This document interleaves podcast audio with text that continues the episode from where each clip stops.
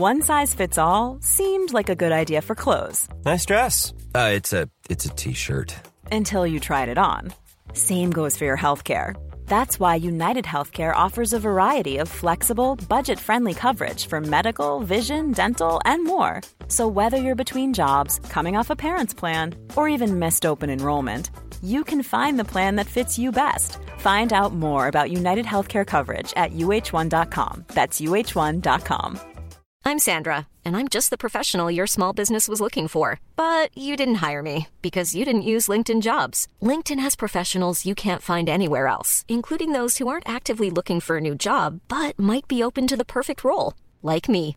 In a given month, over 70% of LinkedIn users don't visit other leading job sites. So if you're not looking on LinkedIn, you'll miss out on great candidates like Sandra. Start hiring professionals like a professional. Post your free job on linkedin.com/people slash people today. Hey there, it's Michelle Norris. I'm host of a podcast called Your Mama's Kitchen. When I travel, I'm usually looking for a way to find a taste of home when I'm not at home. And one of the things I love to do when I am at home is entertain. And Airbnb allows me to do that. When I was in California recently, I rented a house that had a great kitchen. And when we were sitting around the table, we're all thinking, we're in someone else's house. Someone could be in all of our homes as well. If you have a home, but you're not always at home, you have an Airbnb. Your home might be worth more than you think. Find out how much at airbnb.com/slash host.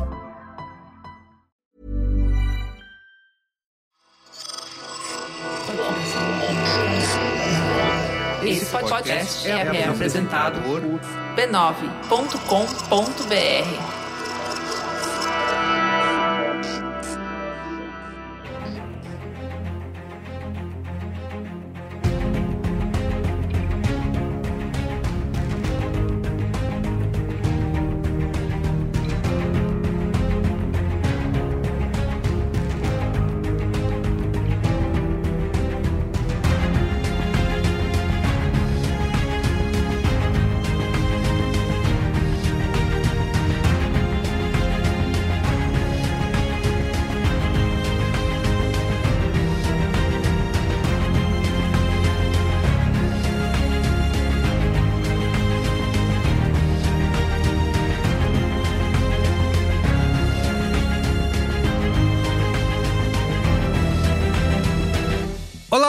Carlos Merigo, esse é o Cinemático número 211. Estou aqui hoje com Pedro Estraza. E aí, Pedro? Fala, trambiqueiros. E Alexandre Maron. E aí, Alexandre? Alexandre Língua Solta Maron.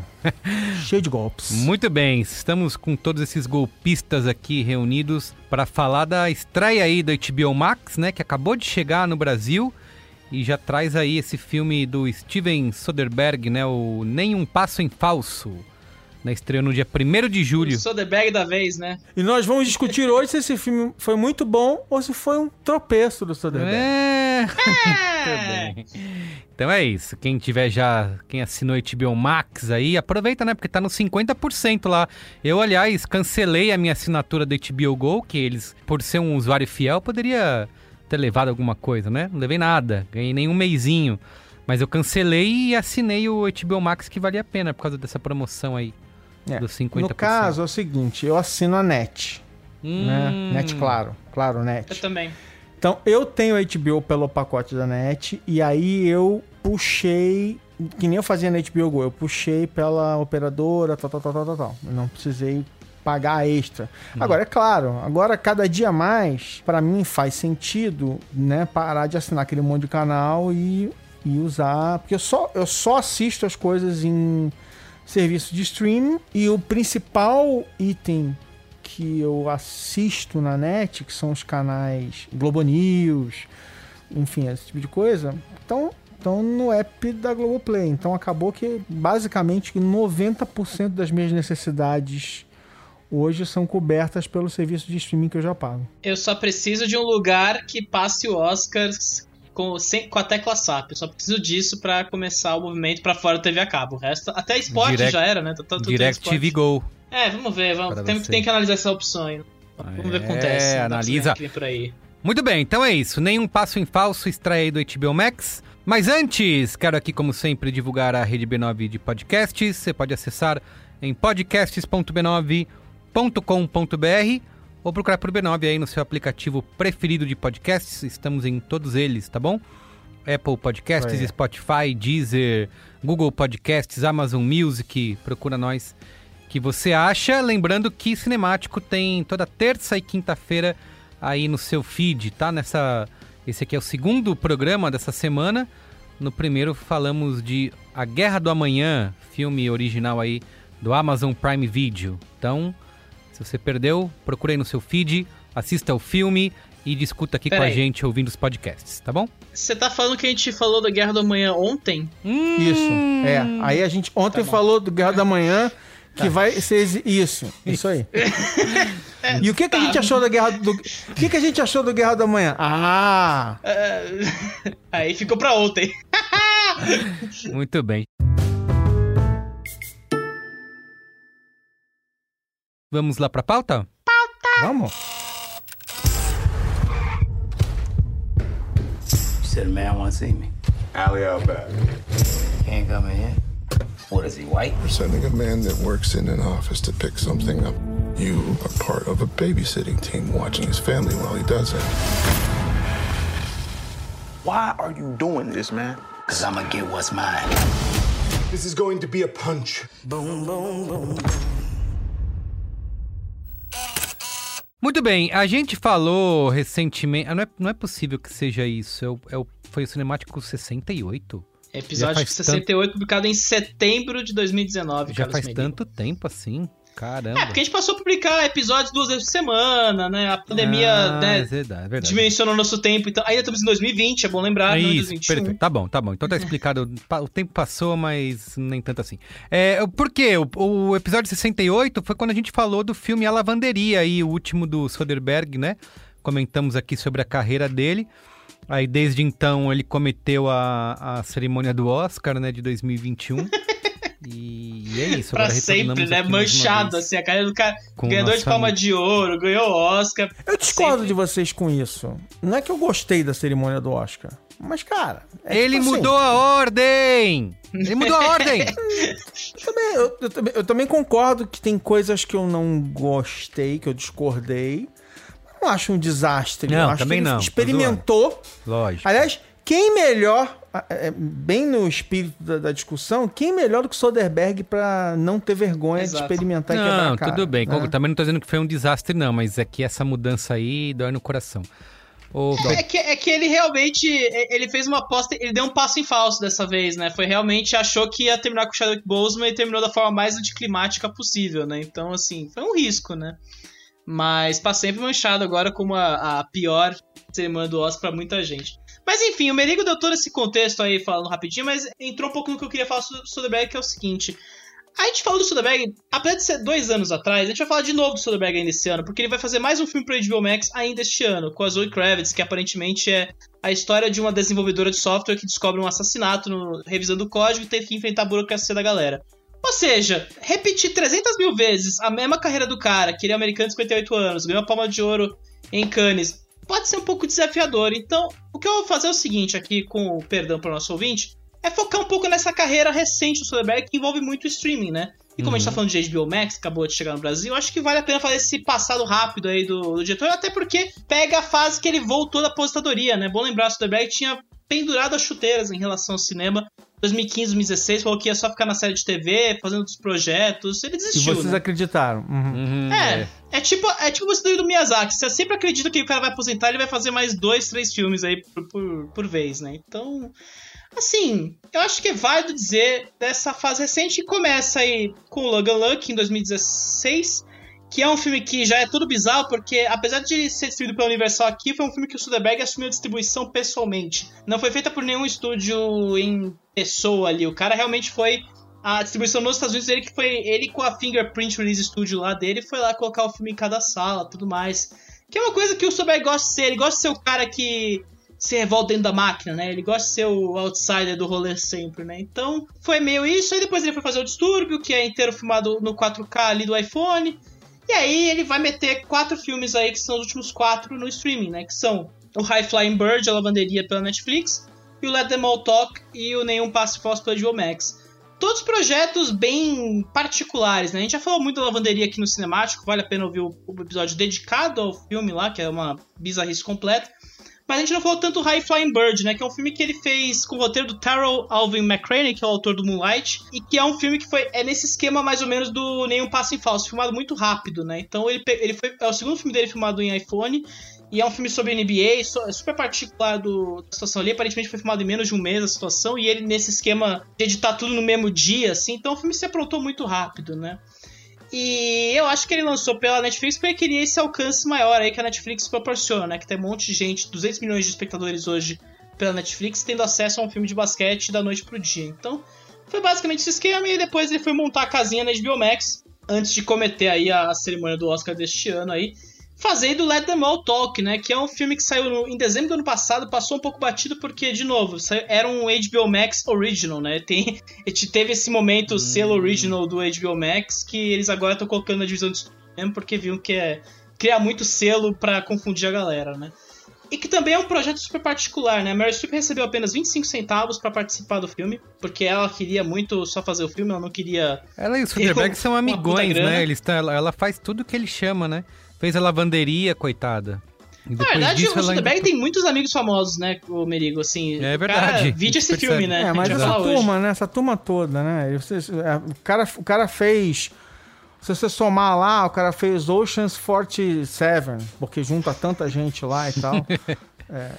Sim, sim. É, e são projetos que, se na mão de um estúdio convencional, aquele esquema de pagar milhões, seriam inafiança, inafiançáveis hoje, porque, pô, é, é uma grana violenta você ter, por exemplo, Matt Damon, George Clooney e Brad Pitt no mesmo filme hoje, assim, você teria que gastar uma grana estarrecedora aí, né? Mas enfim, o Let Talk, além disso, ele, ele, foi um projeto bizarro porque ele é filmado num cruzeiro que durou duas semanas. A, a, a esmagadora maior parte do filme, 90% do filme é filmado no, no, cruzeiro. O cara, é, além da câmera, ele filmou com a com o aparelho de som só e não teve mais nenhum tipo de recurso técnico à disposição. E, por último, ele, a maior parte das cenas os atores tiveram que improvisar. Então, assim, não tem um roteiro ali direito, assim, é mais uma, um guia de cenas que eles têm que cumprir e aí é muito entregue a mão dos atores, o que eu acho que levou muito a, a gente como a Meryl Streep topar ganhar só 25 centavos pelo projeto. Porque era muito que, isso. Na verdade, é o contrário, né? Coisa. Se ela tava criando diálogo, ela devia ganhar mais. É, não, com certeza, mas assim, é, é, é, eu acho que ela topou o projeto porque ela queria o desafio, entendeu? Não queria porque, ah, não, vou ganhar. Ah, uma... mas sem dúvida, sem dúvida. Então, é, foi um projeto bem específico começar essa carreira e bizarramente passou muito batido, porque eu acho Mas que já tá super um destacado, né, no HBO Max. Tá, tá, tá, tá, tá lá nos destaques do HBO Max. Né? Pelo menos aqui é, no hoje Brasil. tá porque saiu agora no Brasil, eles têm que capitalizar em cima, né? Eu acho que, e ainda mais que tem a Mary Streep, que é um, é um item por si só para chamar a atenção do público brasileiro, né? Mais que o Seth Rogen e o American Pickle lá, que coitado, arremessado pro catálogo e nunca mais vai ser visto, né? Então, cara, é, foi um projeto muito particular e aí o cara agora mete esse filme que tem como grande diferencial é o fato dele ter sido filmado inteiro na pandemia, né? Era um filme que ia começar as filmagens em abril de 2020, só que aí, né, abril é justamente quando tudo se fecha, ninguém consegue fazer mais nada. E o Soderbergh ele vai voltar a filmar esse filme no final do ano e aí com cheio das dos mambembes ali de certa forma.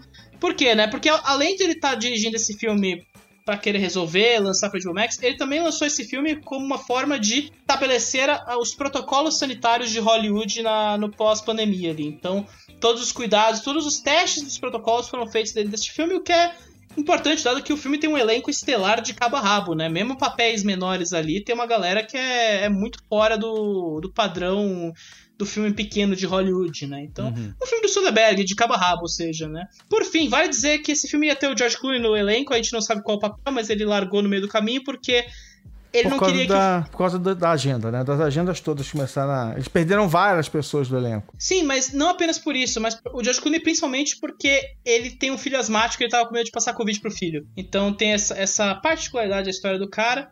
Mas como o Maron disse, eles perderam também o Sebastian e o John Cena, que são dois grandes atores ali que podiam estar no elenco.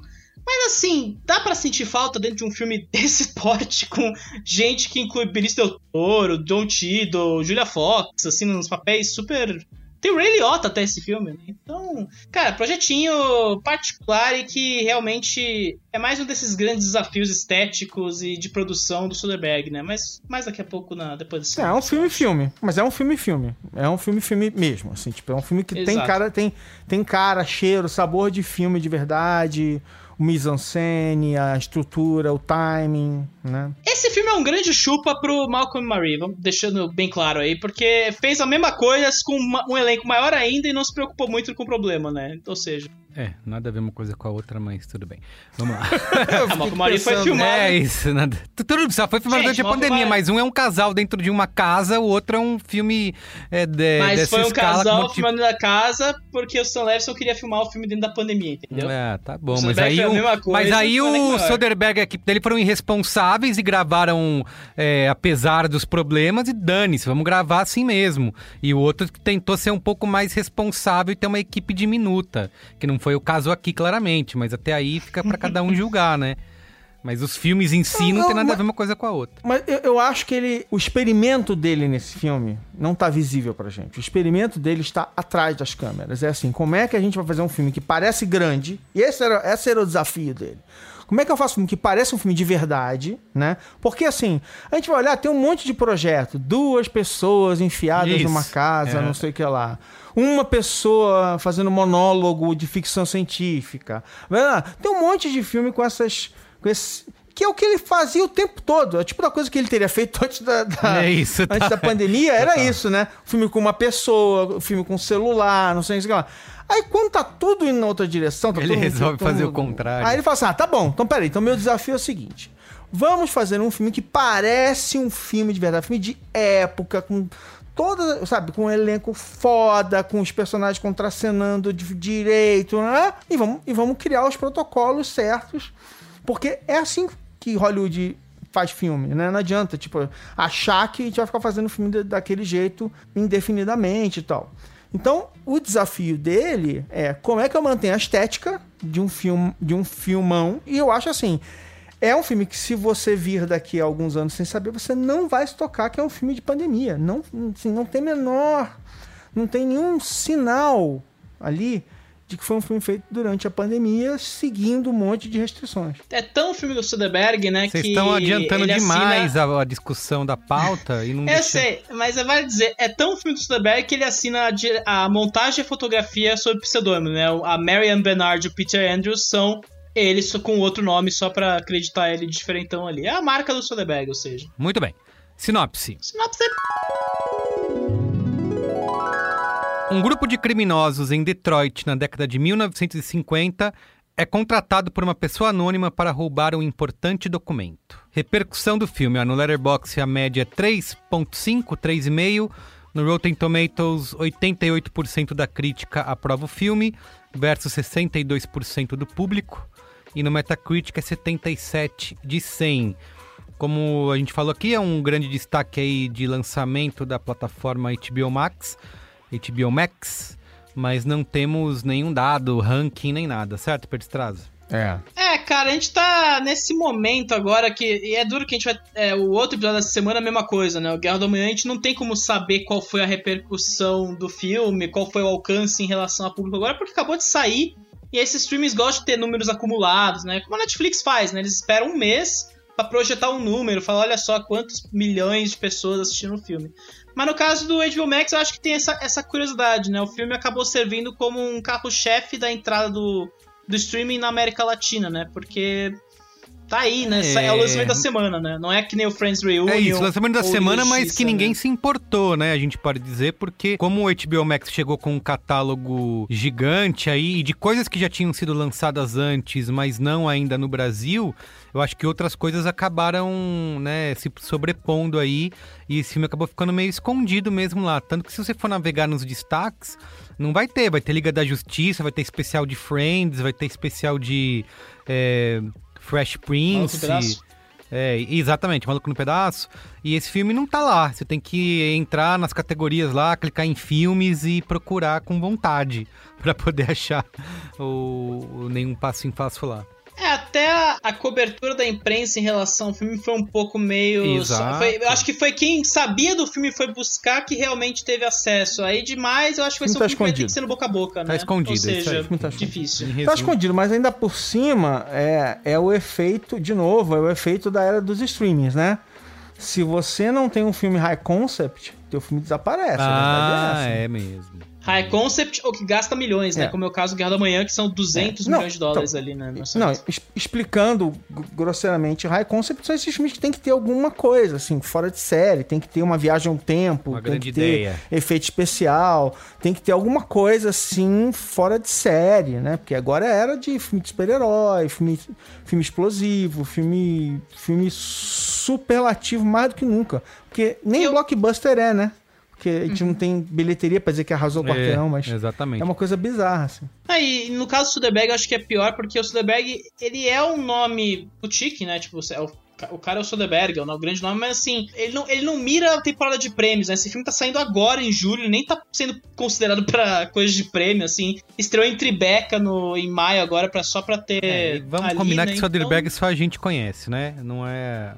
O grande público não, não sabe nem quem é. É a síndrome do Outsider, né, cara? Depois, eu acho que ele, ele se deu bem demais ali nos 2000 e nos 90, mas depois realmente virou um cara da própria marca ali, fazendo Exato. seus próprios filmes e se divertindo, né? Eu acho que claramente ele só se diverte fazendo os filmes. Muito bem.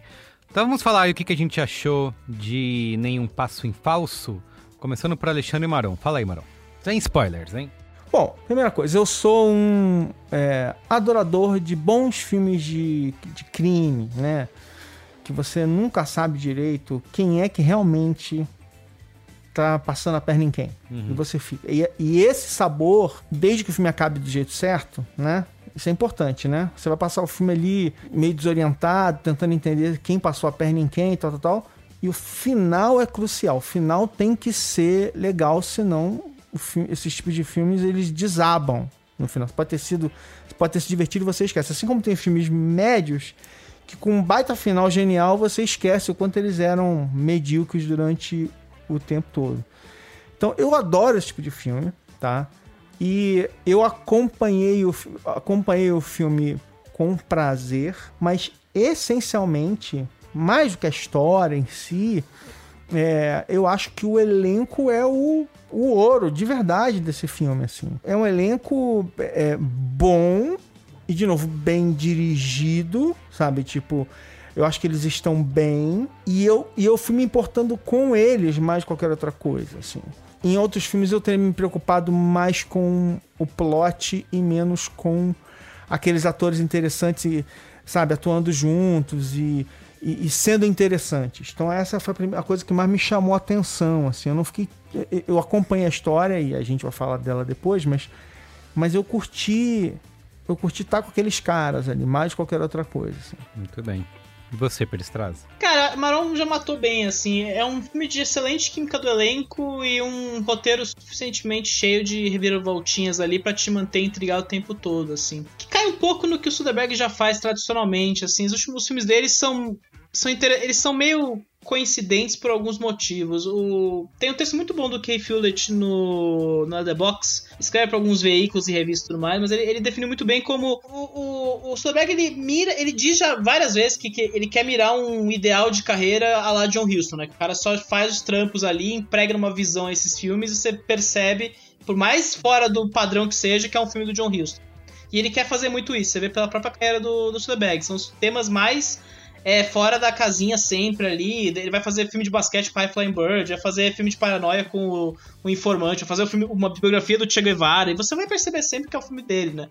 Só que, no fim das contas, o Soderbergh ele tá muito mais interess- interessado demais, até eu diria, no lado técnico da coisa, né? Então, pra ele é muito mais o desafio é, da De produção. Ele filmar com uma adora grande isso. angular pra me promover a câmera ao mínimo possível, por exemplo. Exato. Bizarríssimo E é bizarro, né? movimento de câmera. é. E, e ainda por cima, porque ele, ele usa demais as partes laterais da câmera, então é muita gente virando o salsichinha na lateral. Isso, usando né? é, Então- os fisheye, né? É, Exato. E- a lente fisheye o tempo todo. É, fica, fica, é, fica bizarro, né, o filme. Mas Eu- assim. eu, fiquei curioso pra entender durante um tempo, porque a primeira coisa que eu fiquei pensando ali sobre isso foi, cara, ele, ele quer o quê? Ele quer uma estética de câmera de, de segurança, quer dizer, a câmera que se move menos e aí você fica olhando as pessoas se movendo em cena. O que, o que, o que, que ele Qual é o quer objetivo, diz- dizer com isso, entendeu? Porque, é, é, enfim, eu fiquei pensando sobre isso, não cheguei a uma conclusão final, talvez a gente chegue aqui agora, mas assim, eu fiquei pensando sobre qual é a manha aqui, o que, que ele quer dizer. Não sei, o que, que vocês acharam? Cara, tem um pouco de você. dos caras estarem sempre acuados ali, né? Eu acho que é. Você, ele usa muito as grandes angulares com o Benício Del Toro e o Don Tido ali naquela, naquela situação que eles estão. Parece É, que ele eles não estão o tempo sempre todo, vigiados, exatamente. né? É. Como então, eles estão sendo parece- vigiados. Então, então, então estão mais ou menos no consenso aqui. É uma sensação de que eles de que eles estão sendo, é, é, sendo vigiados, seguidos e tal. Dizer, eles estão realmente numa traminha. É. Então, beleza. Que, Então, que é menos. o. Eu acho que é uma coisa que persevera, assim, na- nos filmes recentes do é essa noção do homem contra o sistema, né? Você vai sempre perceber como o sistema tá presente mais do que a gente Isso. imagina, né? No Isso, caso assim como em outros filmes, filme é o né? golpe, né? É, ele, ele tem feito isso em alguns outros filmes anteriores também, né?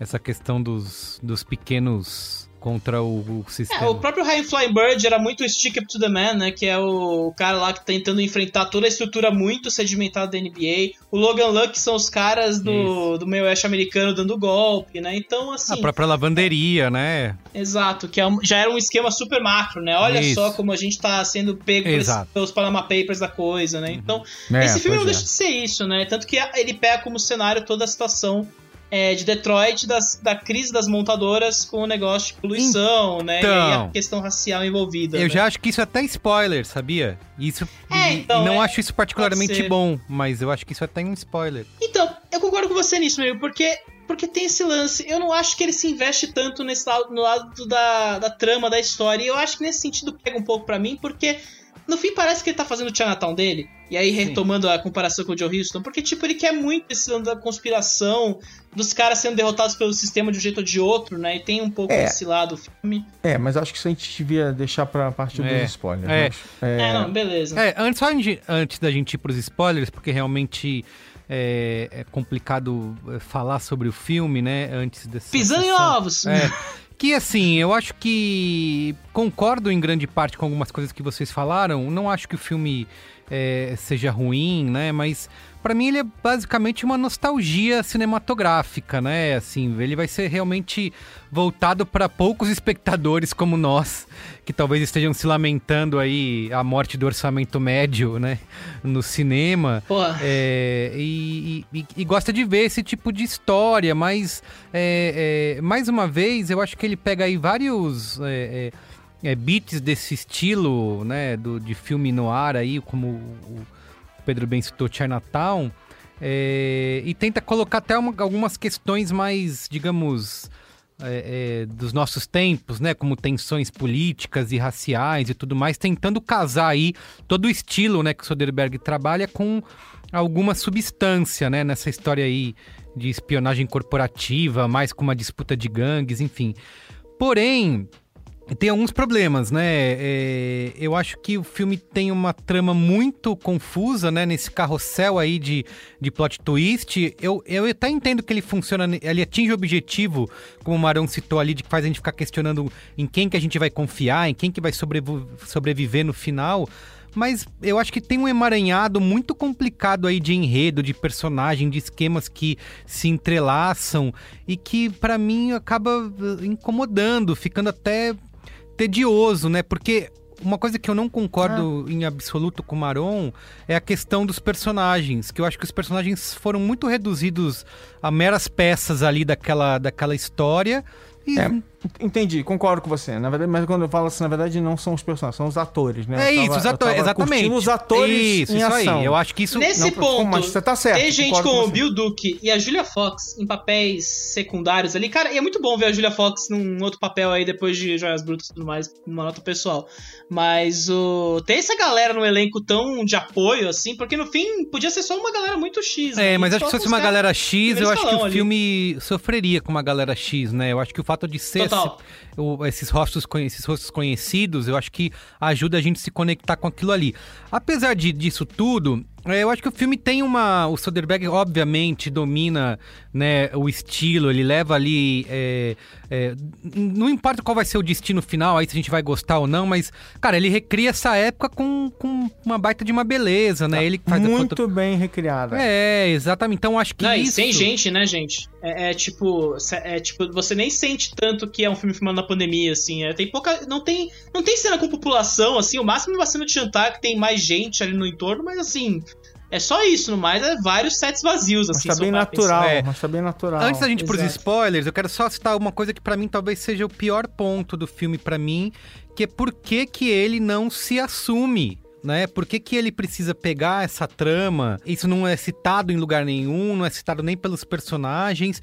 E no fim, quando ele tenta fazer o que ele faz ali no final, Pra mim é meio que é uma tentativa é, é, rápida de dizer assim, ah, gente, isso aqui é sobre alguma coisa, tá? Não é só uma história aqui legalzinha de um, de um jogo de gato e rato, um passando outro pra trás. Não, aqui tem alguma. É sobre alguma coisa essa história. Pra que fazer isso? Por que, que não pode. Eu acho que eu ficaria muito mais imerso se eu soubesse desde o início que se tratava da, do que se trata, né?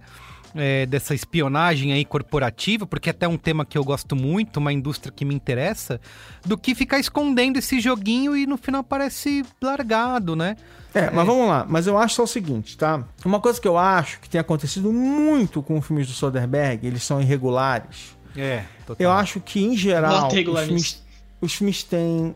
Em geral, eles têm bons pontos de partida, porque afinal de contas ele é um cineasta muito fissurado, né? Na ideia inicial, para. Dali ele vai escrever o roteiro e sabe lá onde vai dar. E, e que eu acho que muitas vezes eu, sim- eu sinto em filmes do Soderbergh que aí ele não sabe como acabar o filme, ou que ele vai. vale qualquer coisa pra finalizar e tal, não sei o quê, e você sente que não tá polido, né? Eu sempre falo muito disso, essa coisa de você sentir que o filme não tá perfeitamente. Sabe? Eles não foram até as últimas consequências, não poliram o suficiente. Eu achei, em geral, fora isso que a gente vai falar de novo na parte de spoilers, quando a gente comentar melhor, mas eu achei que, em geral, esse filme, ele é mais bem é, arrumadinho, Ah, assim. Ele é mais, sim. de novo, é um filme-filme. A história faz sentido, os personagens não são completamente sem noção, porque uma das coisas é essa, né? O roteiro mal feito, o roteiro mal polido, os personagens eles ficam meio, meio tem hora que eles fazem coisas e falam, não, Não faz que sim, tá é. fazendo aqui, você Exatamente. tá fazendo, e tal. E aqui eu acho que assim, os personagens são consequentes, a- a- a- o roteiro tá mais ou menos redondinho. Aí ele resolve fazer aquilo que a gente vai falar melhor depois, e aí ele dá uma escorregadinha, porque o filme fica em- é, tem, uma, tem, tem uma quebra assim de, de- de- tem- é, não tá coeso. Isso, Não isso. tá coeso. Eu acho que ele não se interessa por esse tema aí que tá. Eu acho que ele tá muito interessado no procedural da coisa, que é essas trocas de tensão aí o tempo todo, de você. Você perceber que tem sempre alguém querendo passar a perna no outro ao longo do filme e você Não, ele, ele, é- se é aquela- disso, mas assim, né? ou não está coeso, minha observação foi assim, é, ou Uhum. não está coeso, ou, na minha opinião, é uma tentativa não que não foi bem sucedida de fazer uma virada adicional. Isso, exato. Sim. exato. Mas a gente chega lá. Mas assim, eu, eu, eu, eu tenho mais a sensação de que é falta de coesão, ou então uma tentativa que ele não. Que ele É, eu acho que assim, tem, ali e tal. se quer dar uma, tentar dar uma substância pro filme, só que, assim, acho que o- talvez que o Marão falou tem total razão, que é, ele não está interessado em fazer isso, ele está interessado em mostrar, como ele já faz em vários detalhes, né, em outros filmes dele, de mostrar coisas de menor importância ali, né, é, um cara querendo comer barata frita, né? Outro, aquela cena em que o. de jogar coberta em cima da, da refém lá, que é muito legal. É, ele tá interessado nesse tipo de coisa, nessa, nessas tramas do golpe aí, né? Da, dos crimes, É, né? é, Mas assim, o- essa substância não funciona. Eu diria que o que vocês falam de substância, de colocar substância, eu acho que é mais compensar por aquilo que era o roteiro desde o início, sabe? Tipo, ele meio que esquece, ele deixa isso Pode de lado ser. a partir de É, certo ponto, pode né? ser. E aí ele. É, enfim, Puta, eu é acho verdade, que- tinha que fazer isso, Acho- né? Eu, eu acho que é um, é um pouco disso, mas acho que é uma. Acho que tem um erro. Um erro de calibragem aí. Isso, Enfim, vamos pros gente- spoilers que pra gente vamos Vamos pros spoilers. spoilers. Chega, chega de enrolar. Vamos pros Spoilers! Kedavra. I am your father. A boy's best friend is his mother. What's in the fucking box? I see dead people. Damn you all to hell! Silent breed is people! Antes de mais nada, é, é óbvio que tem o, o Matt Damon esse filme, né? Claro. Surpresa mais mal guardada. é óbvio que tem o Matt Damon. É Soderbergh e Matt Damon, né? Check, né? Porra, sempre. Ah, vamos lá. É assim, eu acho perfeitamente possível que você crie um filme que parece um clássico filme de é, é, MacGuffin, né? Ou sim, seja, sim. A clássica ideia de que eu, eu não preciso nem saber o que é, o que importa é que tá todo mundo atrás de alguma coisa e essa e essas intrigas ao redor de pegar o objeto, elas já são suficientes para sustentar o filme e tal.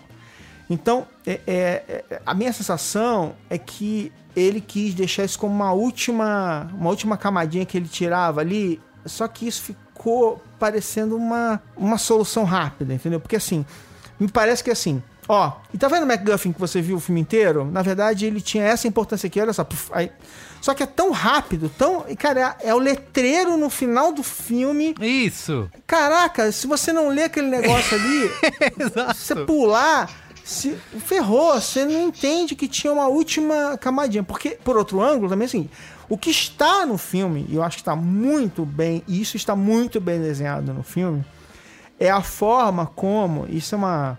É, uma, é um discurso bem interessante, assim, a forma como aquele monte de gangue tá mobilizado, aquele monte de ladrão, safado, é, golpista, todo mundo mobilizado por executivos multimilionários, né, que estão ali, que nunca tocam a, a, a, própria postura, né, do Matt Damon na frente dele, de arrogância, a maneira como sim, ele trata sim, ele, sim. tipo assim, toma esse dinheiro aí, tipo assim, sabe que esse dinheiro vai voltar na mão dele mais cedo ou mais tarde? Mas tudo isso, assim, tipo, é muito interessante, assim, uma, é, um, é quase que um paralelo de como a gente fala aqui, né? Gente, o criminoso de verdade do tráfico não tá na favela, né? Senão ele tava na favela, né? Tem alguém, tem, tem, tem outros alguém fazendo serviço mantendo sujo esse negócio, ele, é. né? Tipo, esses caras, esses caras são o alvo, mas assim, então eu, eu, eu gosto muito dessa dessa sacada, entendeu? Tipo, quando você vai olhar, quando você finalmente deu todos os passos para trás e não caiu no abismo, deu todos os passos para trás e olha e fala, caraca, então isso aqui, isso aqui, isso aqui, e no fim das contas, tudo isso aqui, né? Todo mundo achava, todo mundo acha que sabe o que está acontecendo. Ninguém, ninguém vê a, a imagem completa, né? Tá todo mundo achando que vai dar um jeito, vai se dar bem. Sempre tem um. A única pessoa que tem imagem completa lá é o Matt Damon lá, calmão, tranquilão, estou esperando. E o que eu acho mais genial né? No fim das contas, ele não só recupera o dinheiro, mas ele recupera o dinheiro com mais 80 mil Isso. dólares dos, dos Zé Manés que estavam no meio do caminho. Não, e a. E, O dinheiro vem parar na mão dele. Achei absolutamente brilhante. Quando ele vai dar, o, o Joe Ham lá vai devolver o dinheiro pra ele. E aí ele fala, ah, ele fala alguma coisa de dar uma, um- um- uma recompensa pra ele, né? Ele fala, não, não, fica aí, o dinheiro Aquela é seu. coisa da garrafa de Isso, mas é você pode demais. pegar a garrafa É. de uísque ali, pega aquela ali da 88 esquerda. dólares. Não, e a polícia, e a polícia no meio disso tudo, pra quem que a polícia trabalha? Com quem que a polícia vai lá ter o seu, o seu relacionamento ali de, de absoluta, né? Tipo, é, completamente servil, né? Isso, isso. Toma aqui, ó, o seu dinheiro. Isso, com o Puxa vida, ó, poderoso também tem mais lá. esse dinheirinho. Ele super, super, o John Hamm super honesto, É, né? é, é, Né? Íntegro, né? Toma aqui, ó, tem mais 31 mil dólares. Acho que você contou errado. Eu tenho mais 50 mil, olha, eu não fiquei com nada, mas aqui está, porque a propriedade está garantida, aqui está seu dinheiro. Então, assim, eu achei isso muito legal no final. Não, e o fato dele não dar os 50 mil pra ele, né, pro detetive, que eu achei que era isso que ia acontecer. Ah, dá esse envelopinho aí com, essa, com, essa, com esse a mais pra ele. Não, ele não dá, mas no- dá outra coisa, né? Tipo, ou seja, dá a garrafa de 88 dólares, que essa, é, simbolicamente é, é um, é um problema Não, por é- si só, né? 88 dólares no atacado, não No é? atacado, não é? tipo, tem esse bônus, não é, É um 80 isso aí. dólares a garrafa, é no atacado, assim, um desconto, né? O, eu, eu, cara, eu, eu, acho, eu concordo com o Maro nisso. Eu gosto do filme nessa. Assim, que é o que o Soderbergh tá interessado. Não é o lance da, das montadoras, da crise da, da poluição. não é, mas é o que eu queria. o lance- não é o que ele tá É, então, interessado, mas é o que eu queria. A prova maior de que não deu certo essa parte é que, assim, como no High Flying Bird, a parte racial não importa tanto quanto deveria importar, né? Tipo, o começo e o fim sugerem que isso tem uma importância crucial pra trama. E claro, a próprio arco do Don Tiddle de se livrar e conseguir a propriedade que ele quer, né? Que ele só quer o dinheiro pra propriedade, né? Era só isso que ele queria o filme inteiro. essa parte você não sente tanto quanto você sente o desenrolar do filme ali, né? E são as viradas que interessam, né? É do nada a Julia Fox trair o Benício Del Toro e dar um tiro, e aí a, a jogada da, da, da, garrafa salvar ele do primeiro tiro, depois do segundo matar ele, assim. Umas paradas meio que. É isso que interessa pro Soderbergh, é o lado. O lado técnico da coisa, o lado narrativo, assim, desenvolver uma narrativa cheia de viradas, você entendendo as maiores instâncias ali. Agora, o mas, mas, mas coisa que, não existe. É, é, enfim, de novo sobre essa, essa discussão de que é, parece que ele quis fazer uma última né, uma última revelaçãozinha, ele fala assim, ah, e tem isso aqui, hahaha. é. Então, assim, é, mas, mas é, eu acho que é bem... Porque, assim, cara, é um filme de MacGuffin. Ele não precisava ter feito aquela pseudo-revelação no último é, momento, porque no fim das contas, assim, os arquétipos que ele estabeleceu ali ali podia ter sido qualquer indústria, em qualquer situação. Isso. Então, assim, não precisava ter feito aquilo no final. É, por isso né? que eu falo, assim, então assume isso desde o início, já que é só uma curiosidade, já que é só uma, um cenário para se estabelecer e não um princípio do negócio. Põe isso já de cara, né? Já fica claro do que se trata e se livra. Agora, isso do jeito é. que é feito, com essa frase no final. É, é. Você fica meio. Eu perdi alguma coisa, né? Será que eu, sei lá, perdi uma parte do filme? É, pois é. é não, é a, situação, a, situação, é absolutamente arque, arquetípica, né? Tipo, os ricos, os, os chefões, as gangues, os, os small-time crooks lá, os, os criminosos pequenos, pet chulé, o policial que se acha íntegro, que tá, sabe, é. putz, tá ali mandando ver e tal, né? A, a, maneira como tudo isso funciona, o jogo de interesses, a maneira como as pessoas se usam o tempo todo, a, a, a relação, as relações suburbanas totalmente é, é, pragmáticas ali, tipo, é, tá bom, volta aí, você chegou, tá, é, seu filho tá aqui, toda, isso tudo é muito legal. Então, assim, tá lá, e, e, com um arcabouço genérico ali que sustentou tudo, aí no final ele tenta dar uma, é. assim, tipo... Não entendi. Ainda fiquei assim, mas por que mesmo? Quer dizer, é isso. beleza. Aí eu vou, vou pesquisar lá, por que diabos os caras seguraram um negócio por tanto tempo, não sei o que lá. Enfim, aí você vai contar. É uma outra história, né? É, aí lá vou pra internet, né? Obrigado, isso. hein? Valeu, você nem pra me, é, exato. Pra me contar pes... a história direito. Vai ver que era isso, o objetivo dele era isso, pesquisar pra você saber mais depois. Tá bom. No fim, interessa pro Soderbergh fazer 11 Homens no Segredo em diferentes cenários, né? High é. foi sobre isso, o Nenhum Passo fala sobre isso, o Logan Luck foi sobre isso. E o cara é bom nisso, é personagem e ator, cara. E, e, a maneira como ele trabalha com atores nesses filmes é realmente algo é espetacular, assim, ainda mais quando você tem um bom elenco, assim, nesse nível. De novo, assim, você tem o Bill Duke no papel de mafioso ali, e aquela última cena que ele coloca o cara contra a luz, e aí parece que ele tá realmente sendo coroado pelas luzes lá, o Bill Duke, e você sente, porra, o cara é Deus, né? É muito foda esses momentos, assim. Ou quando o próprio Merigo citou, né, o Benício Del Toro é, colocando uma gravata branca no terno e cobrindo a mulher com o, ah, a bom. coberta para é. tirar bebê. Eu tive um dia muito difícil hoje, da, da licença. e bota a coberta em cima dela. É muito bom, cara. Não, e quando você descobre que o David Harbour, tudo aquilo foi disparado de certa forma porque o David Harbour amarelou na hora de vender o negócio pro outro cara ali, sabe? Essas essas pequenas brincadeiras, sabe? Essas pequenas descobertas. E o cara ser um amarelão de rato, sabe? Muito Na hora que ele vai socar lá o chefe dele também, ele fica. Olha, eu vou te. Sorry, eu vou te. Desculpa, eu vou te socar, hein? Eu vou te dar o um soco, hein? É agora, tá vindo o soco, eu vou te dar o um soco.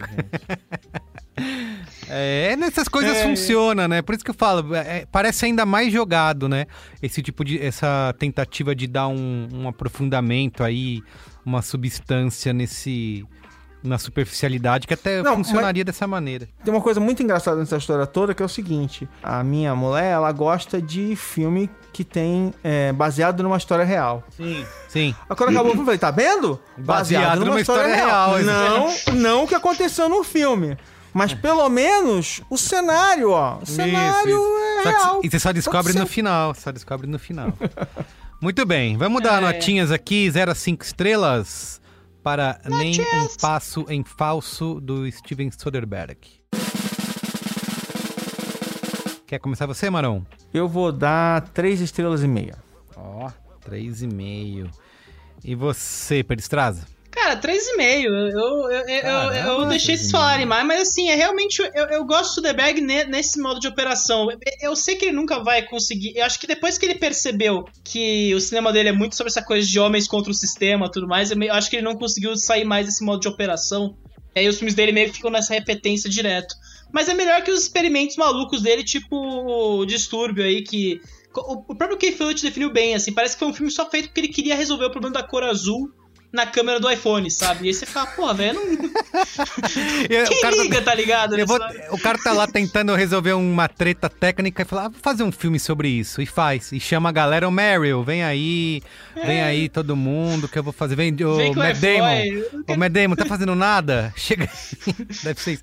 Não, Meus- mas Demo é 100% esse filme. Cara, eu tô com- precisando de um cara pra entrar nesse papel. Você me faz essa, essa, essa boa aí, pelo amor de Deus. Claro, tô Mas é isso. 25 centavos. Cara, é, mas no fim é isso. Eu O cara deve ser muito gente boa, né? Vamos combinar aqui. O cara deve ser gente boa pra caramba. Ninguém consegue dizer não pra ele. É isso. Ah, o cara é importante pra indústria, ele foi um dos Problemão, caras que né? abriu Hollywood pro cinema independente de fato ali fora do sistema de estúdios. Tem, ele tem uma importância histórica muito grande, é um cara que claramente se arrisca o tempo todo, né? Esses filmes são sempre. Parece que eles, ele tá se arriscando alguma coisa e isso puxa a galera pra dentro O- do filme, né? Então. Os cinéfilos vão me matar, mas o meu Soderbergh preferido é o do Denick. Espero que ele faça mais temporadas e pare de perder tempo com câmera de iPhone. É melhor isso que a lavanderia, então tudo certo. Nossa, nem pelo amor de Deus. Ó, a minha notinha é 3 estrelas, tá? Então, Então- teremos 3,5 de média, né? 3,33, arredonda pra Vamos cima. LG confirmar aqui. 3,33 é nota 3,5. Muito bem. 3,5. é. Boa- Justo. Bueníssima nota aqui para No Sudden Move. É, então é isso, gente. Ó, o programa de hoje fica por aqui. Quem quiser mandar e-mail pra gente é no cinemático.b9.com.br. Também esqueci de falar lá no começo, mas fala agora. Siga a gente nas redes sociais, arroba cinemáticopod, no Instagram, no Twitter, no Facebook, no Letterboxd. Segue nós para não perder nada. Tá bom? Segue a gente e não segue o mascote do Ponto Frio no The Box, por favor, assim, vamos tentar manter Caramba, isso. tem isso, é? Tem isso. É, tá rolando isso agora. Muito bem. Isso aí. Então tá bom, gente. Obrigado, viu? Falou. Beijo. Tchau. Tchau. Beijo! Tchau!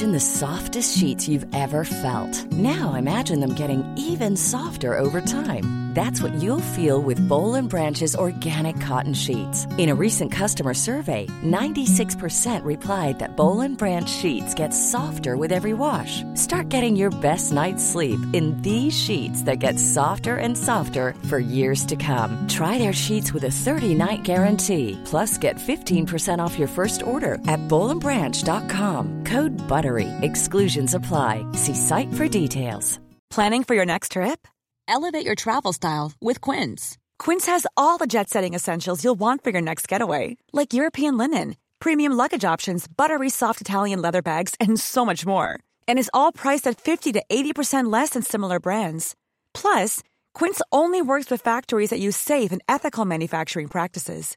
Pack your bags with high-quality essentials you'll be wearing for vacations to come with Quince. Go to quince.com slash pack for free shipping and 365-day returns. Even when we're on a budget, we still deserve nice things. Quince is a place to scoop up stunning high-end goods for 50 to 80% less than similar brands. They have buttery soft cashmere sweaters starting at $50, luxurious Italian leather bags, and so much more. Plus, Quince only works with factories that use safe, ethical, and responsible manufacturing. Get the high-end goods you'll love without the high price tag with Quince. Go to quince.com slash style for free shipping and 365-day returns.